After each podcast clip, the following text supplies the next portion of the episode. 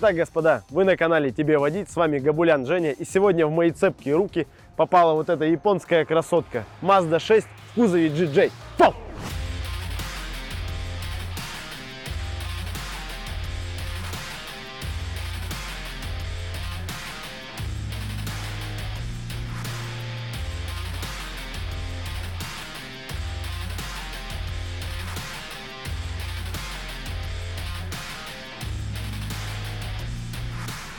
Мазду часто сравнивают с BMW и вообще называют ее японской BMW. Ну посмотрите на эти красивые четкие линии. Она очень агрессивная получилась. Фары издалека напоминают тройку в кузове F30. Мне лично она очень нравится. Дерзкий взгляд, строгие линии. Это последний кузов с 2019 года. У них уже убрали туманки. На мой взгляд, это правильное решение. Морда получилась еще выразительней. Лично мне очень нравится. Крутая решетка, крутая оптика. Все здорово. Это комплектация Drive. Хозяин ее купил на 17 колесах и сразу же поставил 9 от предыдущего поколения. Крутое решение, вообще все очень стильно. Я бы ему еще посоветовал убрать хром, сделать Shadowline, да, как на BMW. Тут очень будет много, как на BMW. Да простят меня все, все зрители, но такова судьба этой Мазды. Есть одно но, до чего лично я вот решил докопаться. Это японская проблема. Вот если под другим углом снять, вам будет видно, как она вся ходит ходуном, просто волной. Блин, ну это японцы, этим все сказано. У них очень хлипкий металл, очень плохая шумоизоляция. Это мои придирки. Тут как бы на вкус и цвет товарища нет. Ну, смотрится она дико. Шестерка очень крутая, очень красивая машина. Хочется рассказать про ее филейную часть. Тоже все сделано стильно, все сделано со вкусом. Две выхлопные трубы. Мотор у нее 2.5, 2.5 без турбины. Блин, ну вот мне она очень симпатизирует. Что касаемо багажника. Круто, что они ушли от этой японской дребедения, как у Toyota у Камри там 50-х кузовов, допустим, что багажник нужно открывать из салона. Здесь уже багажник можно открыть снаружи, но я иду с чемоданами, я иду там, не знаю, с пакетами, и он не откроется, даже если я нажму с ключа, он приоткроется вот так. Соответственно, мне нужно либо пачкаться, либо э, все ставить на землю и открывать багажник. Ну, очень неудобно. Всего лишь Маздовцы, услышьте меня, пожалуйста, мои мольбы.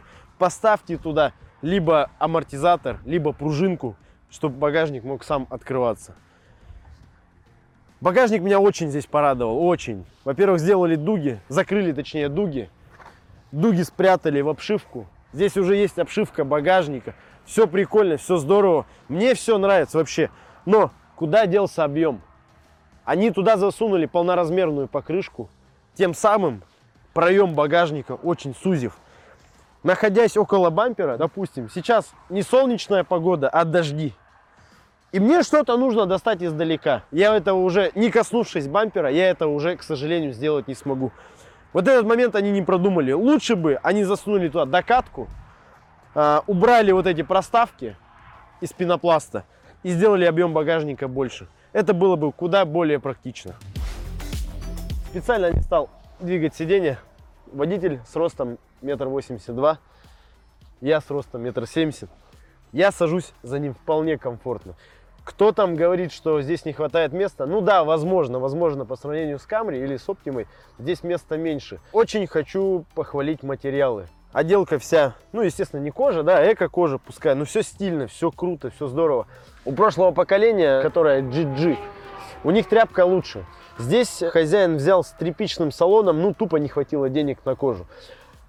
Здесь зато он может переиграть. Можно обшить машину хорошей кожей, качественной. Все сделать сильно, со всякой обшивочкой, прошивочкой. Здесь все будет здорово. И качество будет лучше, чем с завода. То есть совет тем, кто действительно гонится за качеством, сделать так. Именно купить на тряпке и перешить ее в кожу.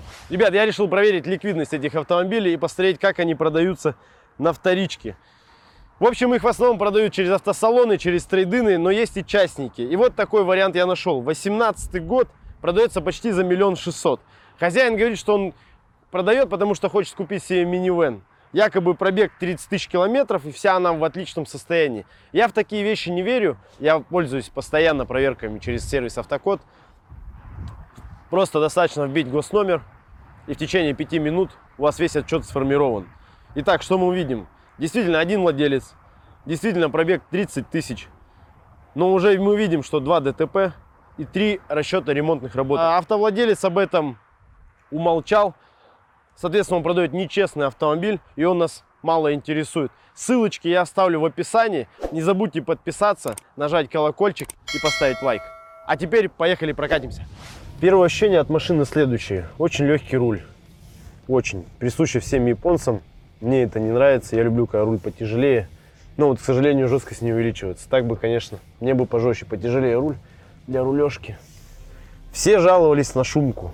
Посмотрел много роликов, все жалуются, шумка плохая, машина жесткая. Сейчас мы едем на низком профиле, на 19 колесах.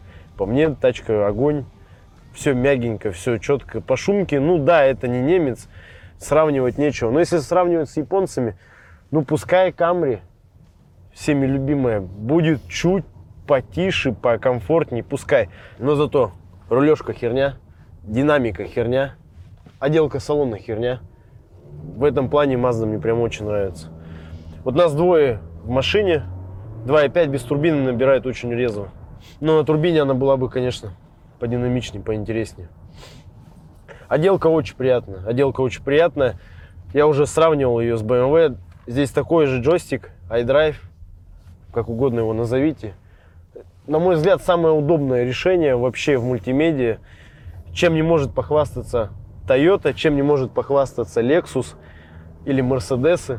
У них такая мышь, на которой при неровных э, стыках, при неровных дорогах начинает она ерзать, рука туда-сюда дергается, и там вообще ты теряешься в этом меню. Здесь все, все понятно, все доступно. Удобно реализовано, дисплейчик, опять же, как в BMW. Климат двухзонный, все круто, вообще мне нравится. Комплектажка не полная, комплектажка драйв.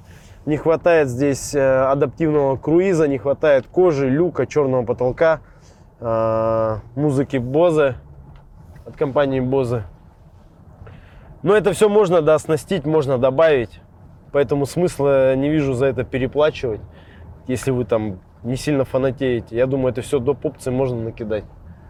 Кожей можно перешить. Ну, единственное, вы люк, конечно, не врежете. По рулежке не свойственно вообще японской манере не японским машинам. Здесь она, здесь она присутствует, на удивление. Вот мы разгонялись 100 км в час, я с вами спокойно разговариваю, не напрягаясь. Не знаю, кто там жалуется на шумоизоляцию, мне ее вполне хватает. Сиденье, посадка очень удобная. Хорошо выраженная боковая поддержка. Сразу Mazda, такие автомобили уже заряжены на спорт.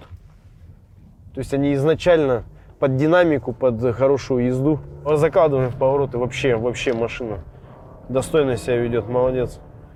Не хватает еще, у него здесь аналоговый дисплей спидометра, не хватает у него дисплея, как раз таки в жирных комплектациях он есть. Хозяин жаловался на рояльный лак, которым здесь сделана отделка и окантовка стеклоподъемников. Она здесь очень быстро исшаркивается. То есть выход какой? Выход либо бронировать с самого завода, как вы только купили машину, наносить бронепленку, дабы сохранить э, состояние нов, нового состояния, либо перекрашивать где-то в мастерских и делать это более качественными материалами.